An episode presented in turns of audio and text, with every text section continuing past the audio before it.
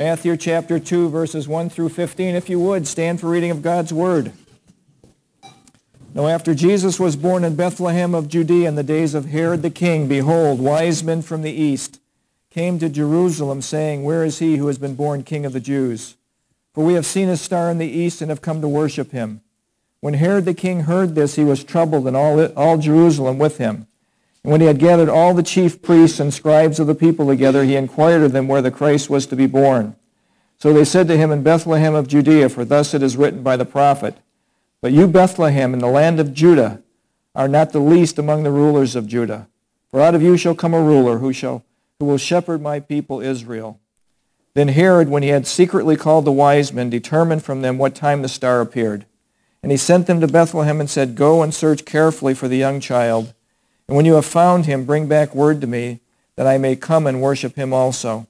When they heard the king, they departed, and behold, the star which they had seen in the east went before them, till it came and stood over where the young child was. When they saw the star, they rejoiced with exceedingly great joy. And when they had come into the house, they saw the young child with Mary his mother, and fell down and worshipped him. And when they had opened their treasures, and they presented gifts to him, gold, frankincense, and myrrh. Then being divinely warned in a dream that they should not return to Herod, they departed for their own country another way. Now when they had departed, behold, an angel of the Lord appeared to Joseph in a dream, saying, Arise, take the young child and his mother, flee to Egypt, and stay there until I bring you word, for Herod will seek, to, seek the young child to destroy him. When he arose, he took the young child and his mother by night, and departed for Egypt, and was there until the death of Herod that it might be fulfilled which was spoken by the Lord through the prophet, saying, Out of Egypt I have called my son. This is the word of God. Please be seated. So in the past couple of weeks, we've had a Christmas theme. We talked about the promised Messiah, that Jesus would be coming to save, the, save people from their sins. And the promise of the Messiah was first prophesied in Genesis chapter 3.15 when Jesus would crush Satan's head and that was right off the bat. There was a promise that Messiah would come. Jesus, Messiah, would come. We, last week, we introduced the story of Zacharias and how he had his big day of, of burning incense on the altar of incense. And this was a once-in-a-lifetime thing. And most priests never even got to do it once in a lifetime. So this was a super special moment for him. But this was superseded by an even more special moment when the angel stands next to him, right next to the altar of incense. And this angel says, hey, you're going to have a, have a son. He's going to be a special son. He's going to name him John. And he'll be filled with the Holy Spirit from the womb. He'll be great in the sight of the Lord. And he'll be used by God to turn many of the children of Israel back to the Lord and make ready a people prepared for, for, for the Lord. This week, our Christmas story continues with the story of the wise men, a star, their journey from the east, the gifts that they gave to Jesus. Herod, we talk about Herod, the despotic king, bent on eliminating any threat to his crown. That means trying to kill Jesus. who is the focal point of the entire Christmas story and how Jesus made his escape to Egypt. Let's pray. Father, we thank you for this time to study your word. We thank you for the wonderful season that this is, that we celebrate the birth of our Savior, the Lord Jesus Christ. And Lord, may we remember, keep it front and just right in front of us. He is the reason for the season. Not all the glitz and the glamour, but the Lord Jesus. May we be focused on him this year. In Jesus' name, amen. Now, just a brief discussion about the main characters. Who were the wise men? Where did they come from? What was their purpose? Why would they take a journey to visit this little baby in Bethlehem? There's much conjecture about these guys. Some people think they're kings from the east. Others say they're astrologers, some astronomers, some magicians. The word wise means magos in the, in the Greek, M-A-G-O-S, and it means a magician, a scientist, a sorcerer, an astronomer, or an astrologer. So take your pick. There's one of these guys. The question is, is how would these wise men, how would they know about a Jewish Savior? How would they know about Jesus Messiah coming into this world? And I will suggest to you that they knew this from the prophet Daniel. The prophet Daniel. In Daniel chapter 2, we read that Nebuchadnezzar had a dream. Nebuchadnezzar had a dream about a statue. that was going to be a head of gold and chest of silver and, and, and breastplate of, of bronze and legs of iron. And this looked like a great, magnificent statue to Nebuchadnezzar. Now, when God views a statue, he views it very differently. He views it as a beast. He describes it later, but Nebuchadnezzar's dilemma is, what does this statue mean? And so he summons all the wise men, all from the Chaldean area, all from the Babylonian area. Every wise man was to come and interpret this dream. Now the wise men said this, tell us the dream and we will interpret it. And Nebuchadnezzar says, oh no, I'm not falling for that one. I want you to be the ones that interpret the dream without me telling you. They could not do it, so Nebuchadnezzar was going to kill all of them. We pick it up in verse 13. So the decree went out, and they began killing the wise men. It wasn't so wise to be a wise man in Babylon at that time, I can tell you. And they sought to kill Daniel, who was part of this contingent because he was recognized as being extremely wise, and his companions to kill them. Then with counsel and wisdom, Daniel answered Arioch, the captain of the king's guard, who had gone out to kill the wise men of Babylon. And he answered and said to Arioch, the captain's king, Why is this decree from the king so urgent? Then Arioch made the decision known to Daniel. So Daniel went and asked the king to give him time. Now watch this. Daniel had the courage to go before King Nebuchadnezzar and say, Hold it. Give us some more time. Now this king could have taken his life in a flash. But the king listened to him. And he might tell the king the interpretation. And Daniel went to his house and with Hananiah, Mishael, and Azariah, that Shadrach, Meshach, and Abednego, his companions, that they might seek mercies from God. And in a night vision in verse 19, God gives him the answer. And he tells Nebuchadnezzar that this is what the statue of gold is. This image, the head was of fine gold, its chest and arms of silver, and its belly and thighs of bronze, the legs of iron, its feet partly of iron and partly of clay. And then there's a mentioning of a stone that comes out and destroys all these kingdoms. And it says later in Daniel that that stone that destroys all these kingdoms is the kingdom of the Lord Jesus Christ. That he comes and he reigns. Daniel is rewarded in verse 48 for his answering the king's, the king's uh, dream and for saving the lives of the wise men. It says this, And the king promoted Daniel, gave him many great gifts, and he made him ruler over the whole province of Babylon, and chief administrator over all of the wise men of Babylon. He becomes the number one wise man in that group. Now, I will suggest to you that that information was disseminated throughout Babylonian history, from wise men to wise men to wise men, as time went on, telling what Daniel did all the way down to the time when this star appears. So, God is using Daniel to do this. Now, I also want to just read to you in Daniel chapter 7 the kingdom that is going to be coming. This is the fourth vision that Daniel has in chapter 7. And, for, and he's explaining what this vision is from God's perspective, talking about the four beasts that come forward. And the fourth vision is this that God will establish a kingdom through his Son on this earth. I was watching in the night visions, and behold, one like the Son of Man. That would be Jesus. Coming with the clouds of heaven, he came to the Ancient of Days, and he brought him near before him. Then to him was given dominion, this is Jesus, and glory and a kingdom, that all peoples and nations and languages should serve him. And his dominion will be an everlasting dominion which shall not pass away, and his kingdom the one which shall not be destroyed. So these guys know that there's going to be someone coming that's going to establish an everlasting kingdom, greater than Nebuchadnezzar, greater than Cyrus's Persia, greater than Alexander's Greece, greater than all the Caesars of Rome, greater than any kingdom that has ever reigned on this earth. And Jesus is going to be the one that establishes that kingdom. And these guys know this. The wise men were looking for the one Daniel was referring to, and in chapter 7 that I just read about. The wise men are indeed wise. God put it into their hearts to search for the greatest king of all, the Lord Jesus. And I'll tell you, men that search for Jesus are wise. When I say men, it's men and women. It's generic. Generic. It's mankind. The one whom the kingdom shall have no end. Now, what about the star?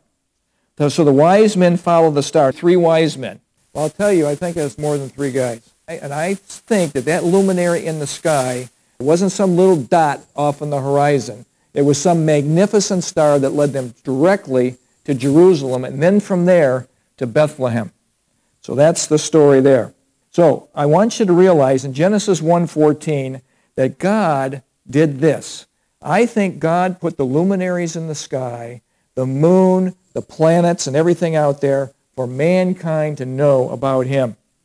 Genesis 1.14, God said, Let there be lights in the vault of the sky to separate the day from the night, and let them serve as signs to mark sacred times and days and years. This verse tells us that God had appointed the stars with a purpose to mark significant times in history. Folks, the stars have a purpose for mankind. Psalm 19 says this, the skies pour forth knowledge night after night. 19.1, the heavens declare the glory of God. The heavens declare. You just look into the heavens and you know that somebody did that. The heavenly bodies are signs of the magnificence of God, his creative majesty and his order. God is telling humanity with a big neon sign, I am here. I am here. And it's just screaming, I exist. I am here. Romans 1.20 says this, For since the creation of the world, his, invalu- his invisible attributes are clearly seen, mankind knows intuitively by the creation that there is God. The star in our story was a celestial miracle used by God to direct the wise men to the Savior. God has been leading mankind to the Savior by the heavens, declaring his glory from the beginning of time. He continues to do this today. All we have to do is look up in amazement at what our Creator has created. God created the heavens and the earth. God made a magnificent creation. God is screaming to humanity, I am here. Believe in my Son. Turn to him. The star. What about Herod? Herod. Well, Herod's a real work. We're talking about Herod the Great. There's a whole bunch of Herods, but this is the first one, Herod the Great, the first of several important rulers from the Herodian dynasty who are named in Scripture. This Herod was the, founder of that famous line, he ruled from 37 to 4 BC. That was his timeline. He is thought to have been an Idumean, which means he's a descendant of the Edomites, the offspring of Esau. So you have to have some Old Testament knowledge to know exactly what I meant there. But Jacob and Esau were, were combatants. From Jacob came the nation of Israel. From Esau came Edom. And these two have been in conflict forever, forever. And Esau is always trying to kill. Herod is a picture of, of, of the Edomites trying to kill the Messiah, trying to kill the Jews, trying to kill the, the offspring of the Jews, the Messiah. Herod, more about him, he, he was a tremendous builder. He was an architect. When you go to Israel, you can see his work to this day. He, he built in Jerusalem. He, he had a, a spectacular port city of Caesarea named after the Emperor Caesar. He restored the magnificent Jerusalem temple, which later was destroyed by Rome. His massive building programs were just enormous. They included theaters, amphitheaters, a port, markets, temples, housing, palaces, walls around Jerusalem, aqueducts. He was a phenomenal architect, but he was also a brutal man. He killed his father-in-law, several of his ten wives, and two of his sons. He ignored the laws of God to suit himself. He chose the favor of Rome over his own people. Herod levied heavy taxes to pay for his lavish projects. Herod was powerful. Herod was ruthless. Herod was feared and Herod was hated, and he died in 4 BC. His son Herod Antipas ruled after him, and he's the one that was responsible for killing John the Baptist and one eventually that was involved in Jesus. Remember, he's the one that wanted Jesus to do a trick, to do a miracle, and Jesus didn't answer him. When you, when you think about Herod and, and 37 to 4 BC, I want you to remember that the calendar is based upon Jesus Christ. BC is before Christ. AD is Anno Domini. It's the year of our Lord. The last BC is 1 BC, and the first AD is 1 AD. There is no 0 AD or 0 BC. Herod's death was in 4 BC. Jesus was born during the reign of Herod the king. Herod killed the, the kids two years old and, and younger to try to eliminate the Messiah. So the postulate here is that Jesus was born between 6 and 4 BC, probably around 5 BC. Okay? And he died around 30 AD, which would put him approximately 35 years old. So I don't know if that just destroys your paradigm of the timeline for Jesus, but this is probably a pretty accurate depiction of, of, of when he was born and, and his age and that sort of thing. Now, I want you to, to, to think about something. Herod the Great attempted to kill Jesus by issuing the edict to kill all the male children who were in Bethlehem and all the districts, from two years old and under. And Satan's plan was thwarted by Joseph and Mary fleeing to Egypt. He had a dream and he fled. And they stayed there until Herod's death in 4 BC. I want to take a little journey, a little journey with you for just a, just a moment, to talk a little bit about Satan's strategy to destroy the Messiah destroy the people of God. Started with trying to destroy the entire human race. Remember the flood? I think there was a real flood. There was a real Noah. There was a real ark. There was eight people that were saved in all. What had happened is that the gene pool, I believe, was contaminated by demons cohabitating with women, the, the daughters of men at that time, and they were contaminating the gene pool between demons and people. And these, in Satan's plan, almost worked because the whole world was swayed in this direction, except for Noah and his wife. And he found favor in the eyes of the Lord. And he built an ark, and eight people were saved. It got down to eight people on earth who believed and weren't turned to this demonic deception. The next thing he did was try to destroy the nation of Israel. 4,000 years ago, God raised up a man named Abraham, took him out of Ur of the Chaldeans, took him right out of a, out of a heathen nation, worshiping the moon god, and turned him around to worship the true God. And he gave him a promise in Genesis 12, 1 through 3, that this nation would be a blessing, his name would be great, those who bless them will bless thee, and those who curse Israel will be cursed. And this promises to today. God's made a promise to the descendants of, of Abraham that they would have a nation forever. Forever. The Jews will never be eliminated. This, for this reason, Satan has a special attention to Abraham's descendants. He wants to kill the Jews. If you kill the Jews, you can stop the Messiah from coming because they have to plead for Messiah to come back. And he's had a strategy. In the book of Esther, we see Haman. Now, you might not know these names, but Haman was a guy that was, that was trying to kill the Jewish people.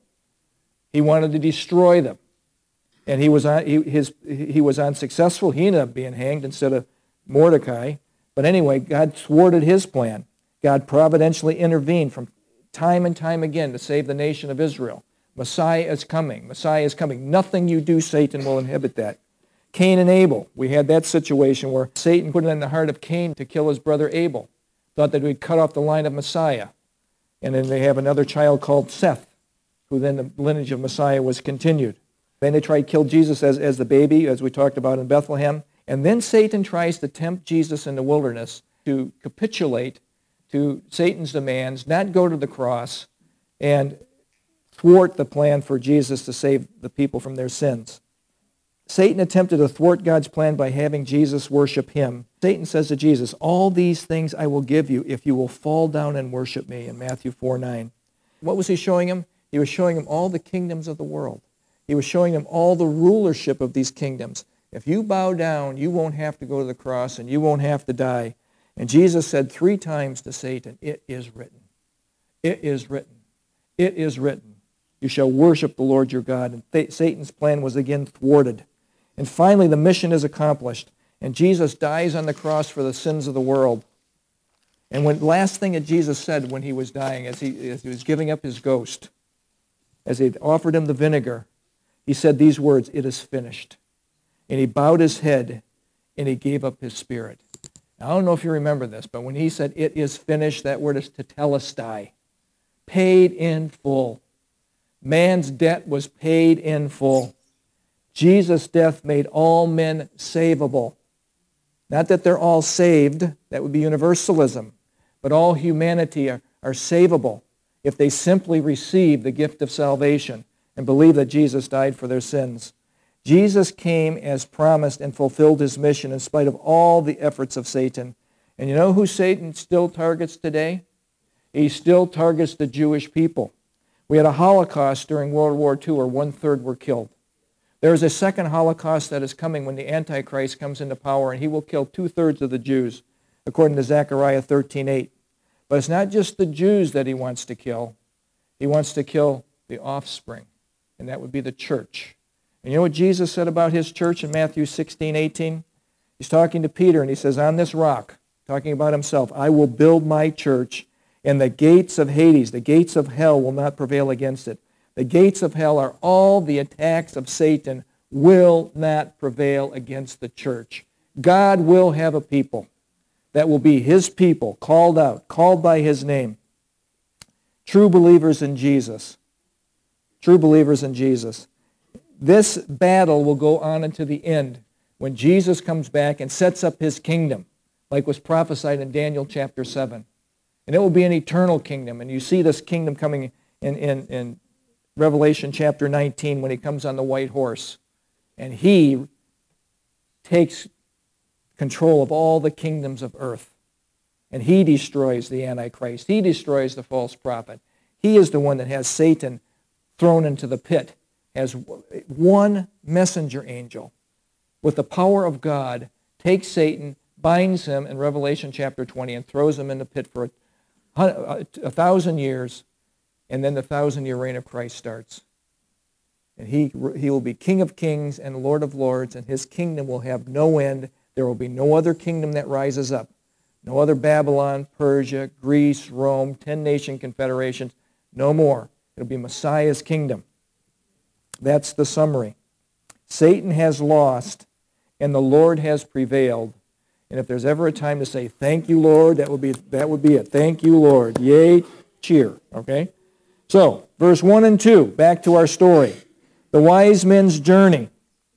The wise men's journey. Now, after Jesus was born in Bethlehem of Judea in the days of Herod the king, behold, the wise men from the east came to Jerusalem, saying, Where is he who has been born king of the Jews? For we have seen his star in the east and have come to worship him. I want you to notice a couple things here. We have seen his star, and it, like I, this is a magnificent star. This isn't some little flittering thing that they're trying to figure out. This is something that is directing them every day. The star appeared at the very time of Jesus' birth, and I want you to notice that it appeared to Gentiles.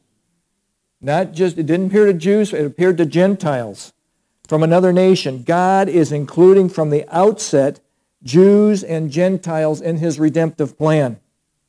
Jews and Gentiles. The star appeared for the purpose of guiding wise men to the Christ.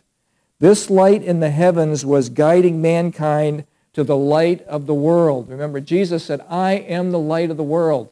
Whoever follows me will not walk in darkness, but have the light of life. And this one that is the light of the world was the one in Genesis chapter 1 that says, Let there be light. Jesus was the one that did the creation.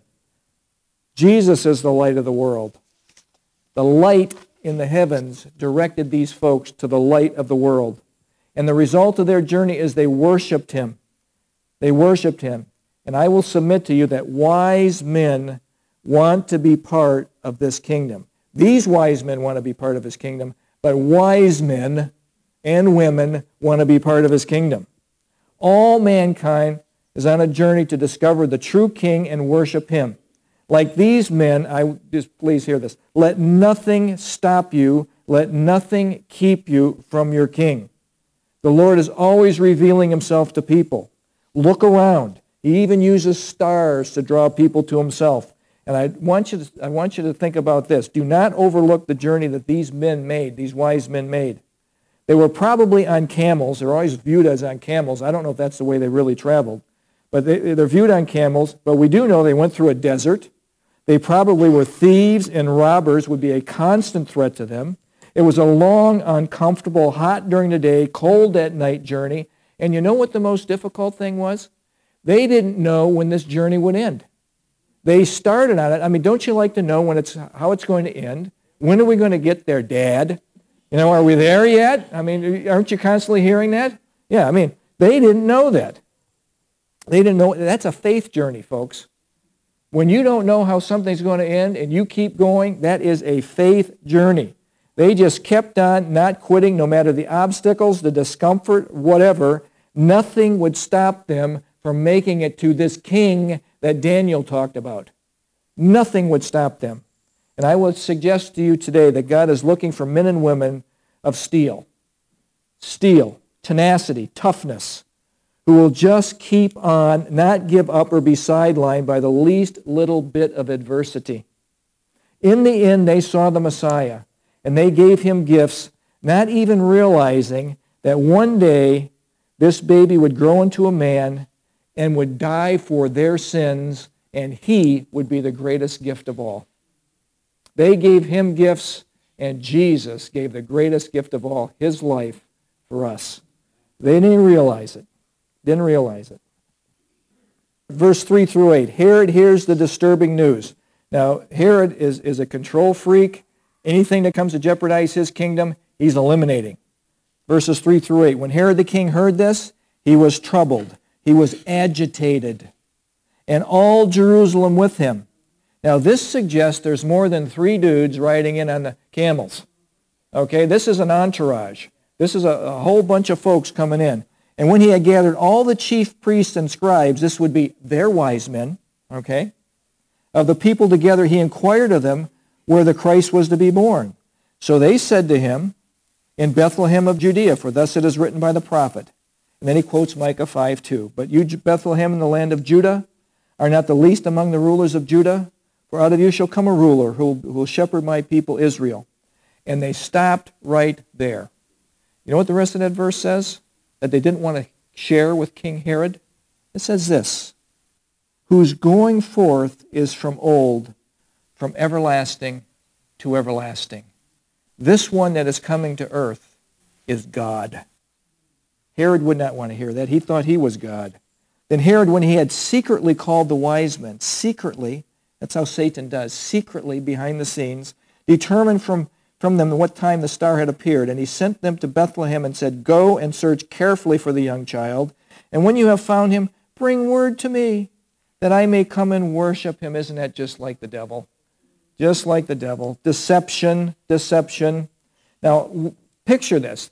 These guys are coming into town. This is an entourage. Looks pretty impressive. Pretty impressive. The whole town and Herod were wondering this who are these guys? They had a disturbing message. This is said with some force. Where is he who is born king of the Jews? Tell us. We want to know this. Almost a demanding tone. Almost a demanding tone.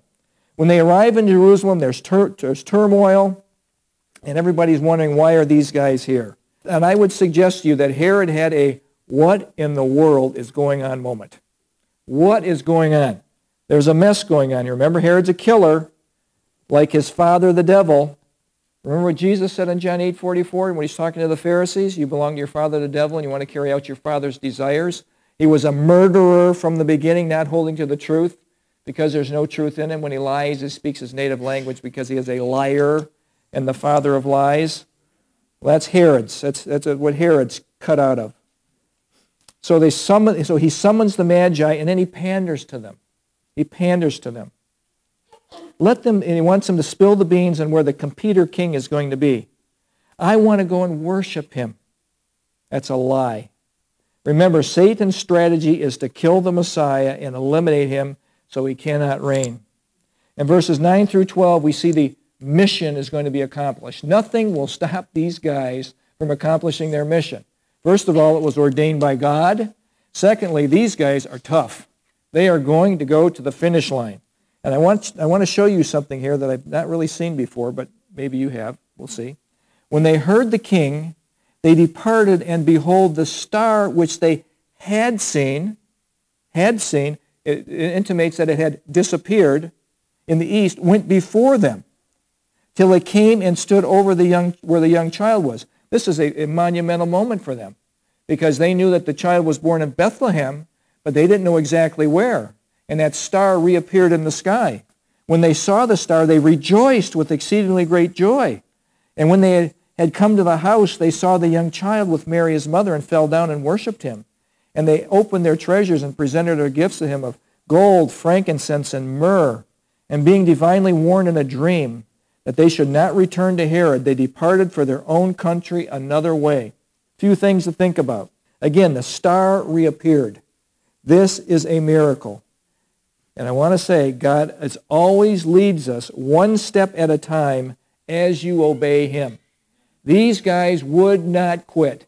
That light lighted the sky one step at a time, one step at a time, all the way to Bethlehem, to the house that Jesus was living in. Psalm 119, 105, Your word is a lamp unto my feet and a light unto my path. One step at a time. The light for the next step, the next obedience step. If you want to know what to do in a situation, step out in the light that you have been given, and more light will come. That is a principle. When they saw the star reappear, the Magi were ecstatic, and it directed them to the specific house, to the specific street, to the specific yard that Jesus was in. God's word, folks, is a light that leads people to Jesus Christ and gives us special directions, just like that light in the sky. This word gives us special directions on how to live for Messiah, how to get to Messiah, and how to what to believe about Messiah. Now, this is quite different than what we see today with the manger scene, with the three wise men coming up and the gold, myrrh, and frankincense and that sort of thing. A very different picture because there is no inn, there is no stable, they're in a house. They saw a child, a paidion in the Greek, which means a toddler, a toddler with Mary. Now, if you were the wise men and you were traveling all this time, would you think that you would get to this plain house or you think you would come into a king that had a little bit of opulence?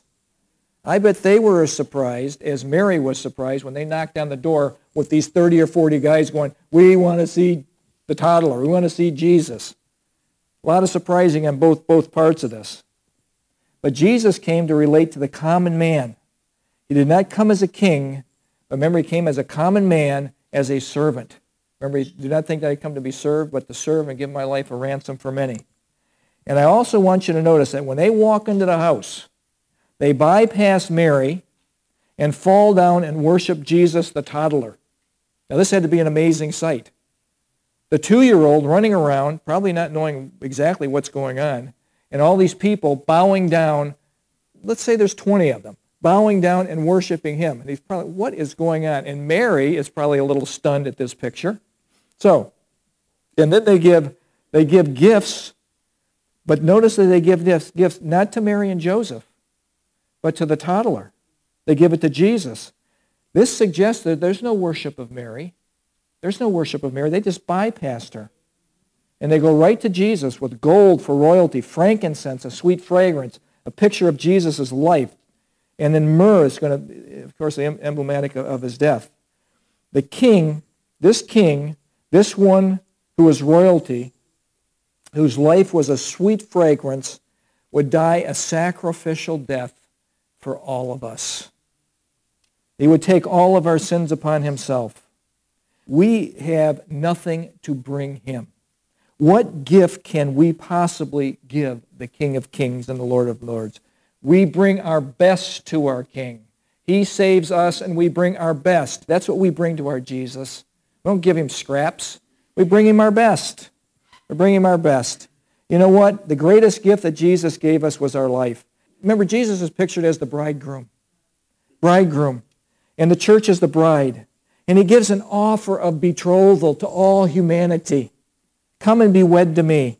And he simply waits for each person to say in their own heart, I do. Remember that wedding ceremony? You're, you're, you're, facing each other and you say, I do to your spouse. That's what we are saying to Jesus when we receive him as Savior. Believe he died for our sins. I do, Lord. I commit myself to you. Forsaking all others, I do. I pledge myself to you. And remember this, Jesus will have no competitors. He will have no competitors. There will be no competing idol. When you see I do to him, your commitment is to him and him alone. Not part in the world or part with an idol or whatever it is. It is to him. Our lives from that moment of acceptance is to be lived for his honor and his glory in preparation for the day when he comes and he fetches his bride. That's how the Jews put it. He fetches his bride. That comes when Jesus comes back, and I believe that's the rapture of the church. When he comes and fetches his bride and takes you to Father's house.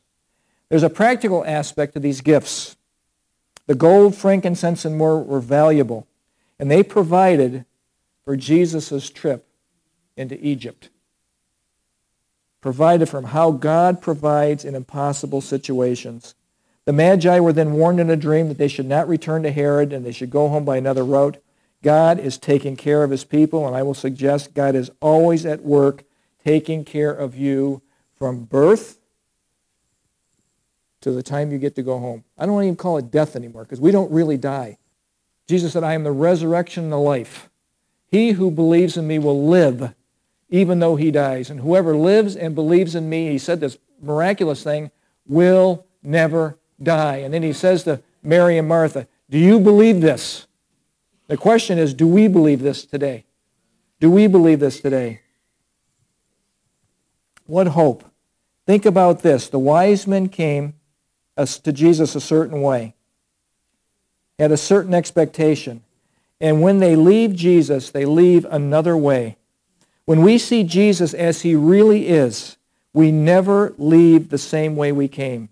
Jesus is a life changer. Jesus is a life changer. If any man is in Christ, he's a new creation. Old things pass away. Behold, all things become new. And finally, verse 13 through 15, the great escape, very quickly. Now, when they had departed, behold, an angel of the Lord appeared to Joseph in a dream, saying, Arise, take the young child and his mother, and flee to Egypt. This is haste. And stay there until I bring you word, for Herod will seek the young child to destroy him. When he arose, he took the young child and his mother by night and departed for Egypt, and was there until the death of Herod, that it might be fulfilled which was spoken by the Lord through the prophet, saying, Out of Egypt I called my son. Just very quickly, Joseph has another dream. He probably sees Gabriel again and says, Get out. And notice that he gets out with haste. When he arose, uh, this is in the middle of the night. He took the young child and his mother by night and departed. This was an instant obedience. Dream, awake, Mary, let's go. Jesus, let's go. We are getting out of here right now. Now, why do they go to Egypt? Why do they go to Egypt? To fulfill prophecy. Out of Egypt I called my son, Numbers 24, 8, and Hosea 11, 1. And think about this. Egypt is a picture of the world. Jesus, the second person of the Trinity, God, becomes a human being, comes into this world to take us out of this world to free us from the world's bondage, so to speak, to take us out of this world to his world.